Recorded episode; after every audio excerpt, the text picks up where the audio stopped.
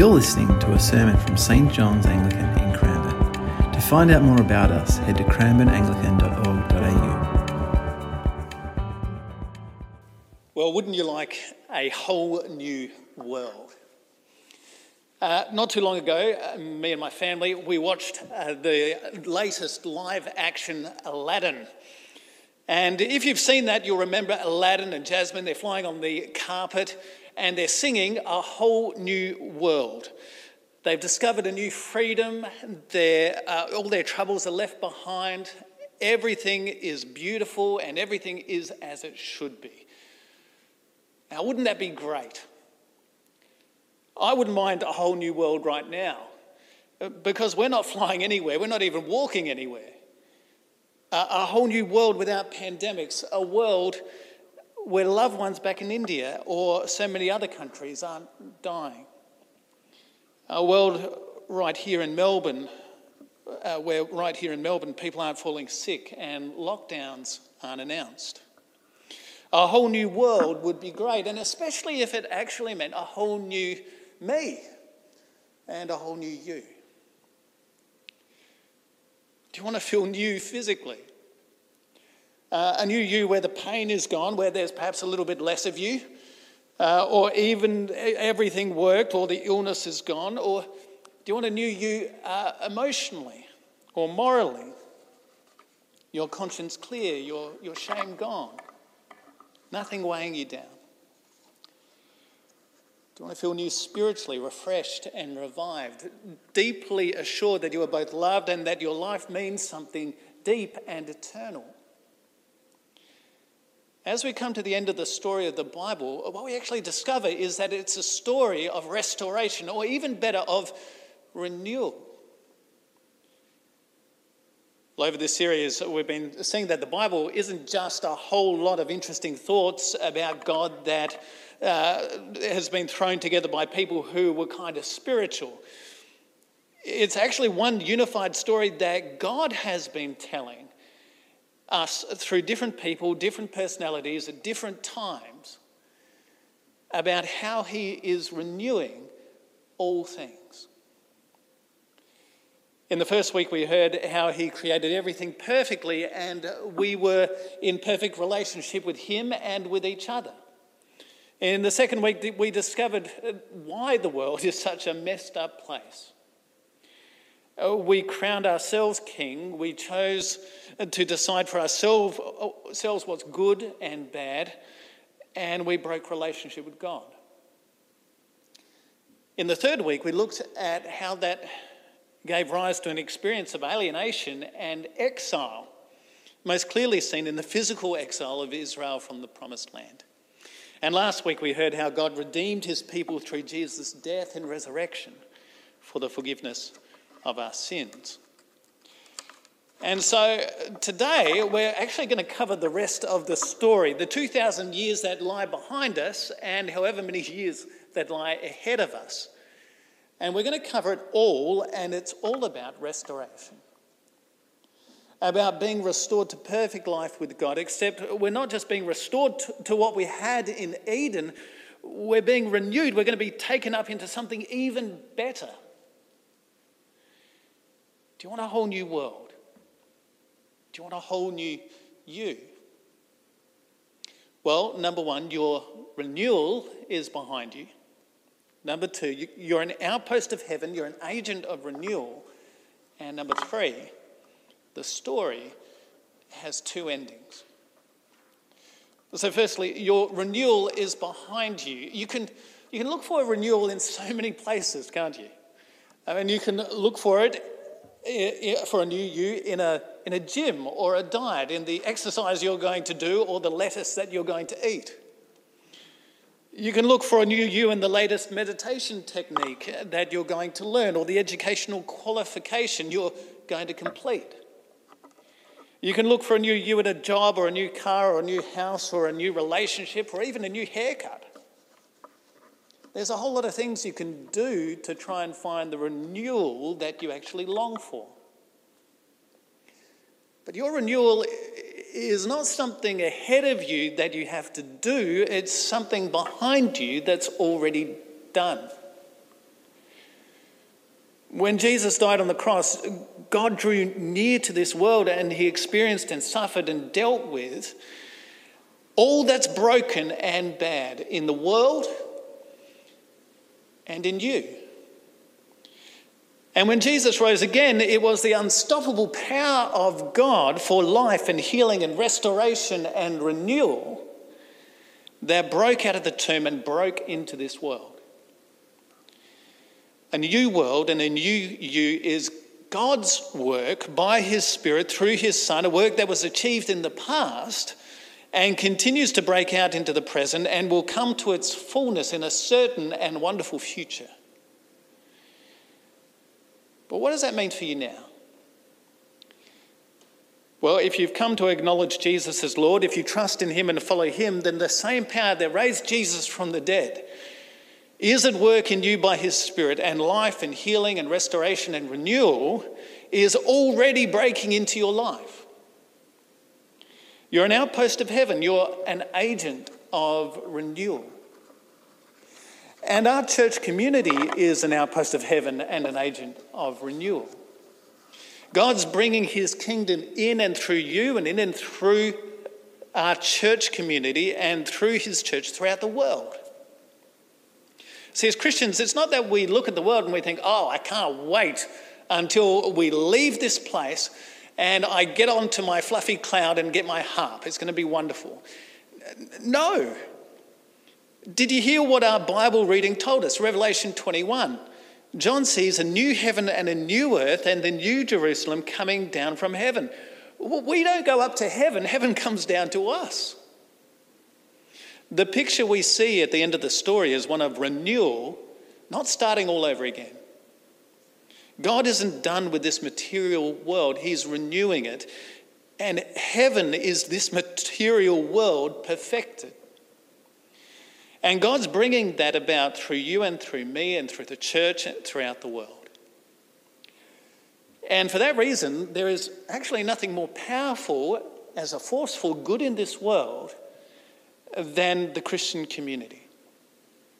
Because it doesn't just deal with the externalities uh, feeding the hungry, healing the sick, visiting those in prison, advocating for justice, bringing education, and helping the marginalised. Although the church should be and does do all those things and has done for more than any other group over the last 2,000 years. But it doesn't just do that. God deals with the root cause of all that is bad the heart.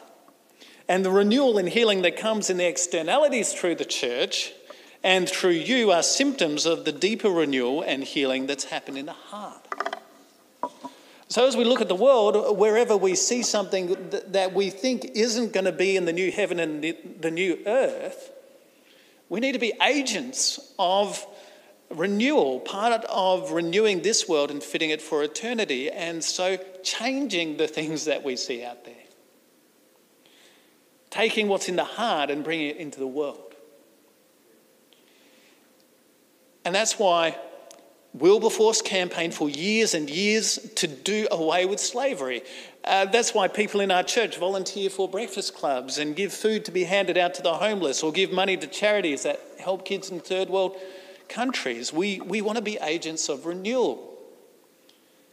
And we want to do that more and more as a community as well. But we live in the now and the not yet. The power of our renewal lies in our past, it's outworked in the present, but it doesn't come to its completion until the end. And that's why it can feel like life can just grate sometimes. In fact, it should always feel like it's grating because you're being renewed, but you still are not fully renewed. There's a level of godly frustration with our own hearts and with our own circumstances and with this world that comes from living that tension. And in some ways, that's a good thing. Be encouraged if that's the case for you, because at center, that's a longing for the end of the story. You're longing for the end of the story. Now, I need to tell you that this story can have two endings for me and for you. The great ending is where all the bad things are no more, all is renewed, but for that to happen, all the bad things must be taken away. They have to be judged. See, standing at the end of the story is what the Bible calls the day of the Lord, the day when all will be judged. Uh, we didn't read it, but immediately before our reading from Revelation 21, which everyone reads and everyone knows, is a passage you may not know quite so well. And it speaks of God's judgment, chapter 20, verse 11. Then I saw a great white throne and the one who sat on it. The earth and the heaven fled from his presence, and no place was found for them. And I saw the dead, great and small, standing before the throne, and books were opened. Also, another book was opened, the book of life. And the dead were judged according to their works, as recorded in the books. Then death and Hades were thrown into the lake of fire. This is the second death, the lake of fire. And anyone whose name is not found written in the book of life was thrown into the lake of fire. There is a day when God will judge the living and the dead. There are two endings to the great story of the Bible. One is eternal death. The Bible, in other places, calls it hell. And you know, it would have been so much easier to teach this and just kind of gloss over this part uh, because we all like the happy ending. But an unrenewed me in heaven would not make it heaven, it wouldn't be perfect. And so an unrepentant me can't be there. And that's true for you and, and for everyone. Again and again in the story of the Bible, there's this great warning. There are two ends. The great and terrible day of the Lord will come, and we will be judged according to our works, as recorded, Revelation 20 says, in the books. That is, either on what we've done or what's written in the book of life, on what Christ has done. And if it's just what we've done, then the ending is eternal death. And that's why it's so important that you're renewed. That's why you need to hear the good news about Jesus and actually experience it. And that's why it's so important that family and friends and neighbours and everyone hears and responds to the good news about Jesus. That's why we run Alpha. That's why we need to get better at equipping you and giving you opportunities and confidence to be able to speak to others about Jesus. Because without Jesus, the end of the story is eternal death. And if you've never repented of the bad in your life and trusted that Jesus can save you on that day, please, please, please do it now. Because you, you can right now, right there, right, right where you are. You simply open yourself to God and you say to Him, I'm sorry, these are the things I'm sorry for. Please renew me. I trust in Jesus to save me on that day. Thank you. Because the whole point of the story of the Bible is that, as it says in Ezekiel 33 11, God desires not the death of a sinner, but that they may turn and that they may live. The whole point of the story is that God is providing a way in which you might be saved and healed and restored and renewed and that this world might be saved and healed and restored and renewed. See, the true end, the, the great end that God invites you to and longs for us to come into is the fullness of the whole new world, the whole new you, perfected with God. Revelation 21 described it like this. And I heard a loud voice from the throne saying, See, the home of God is among mortals. He will dwell with them. They will be his people, and God himself will be with them. He will wipe away every tear from their eyes. Death will be no more, mourning and crying and pain will be no more, for the first things have passed away. Oh, bring on that day. No more death, no more pain, no more dying, a whole new world, a whole new us a whole new world where love has blossomed and we're living a new freedom and all the troubles are left behind and everything is beautiful and as it should be. But you know, for all the beauty of that picture and for how wonderful it will be when all the bad has, has been taken away, all the dross is gone, do you know what the best thing will be? We'll be home.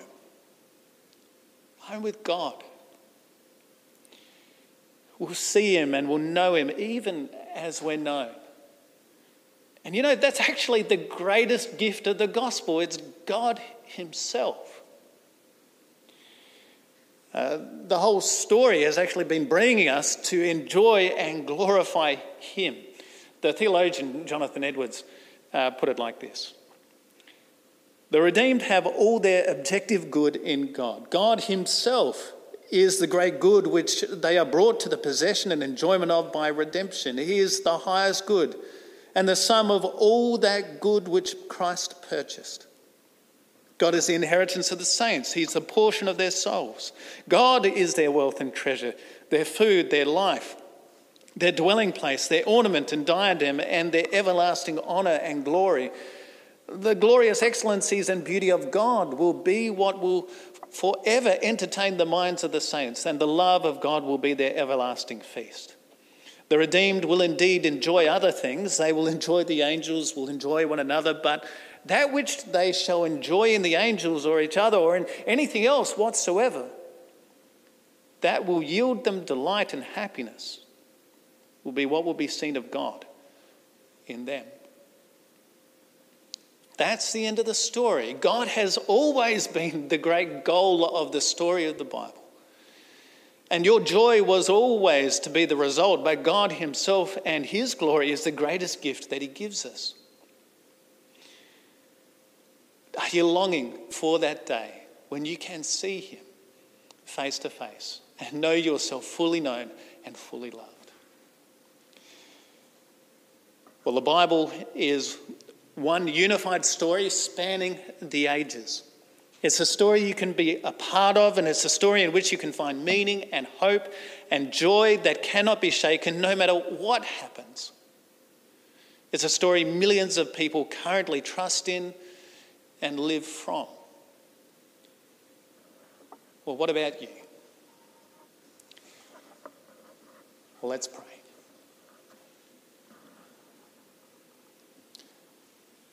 Our Lord and Heavenly Father, we thank you that this world is not the end of the story.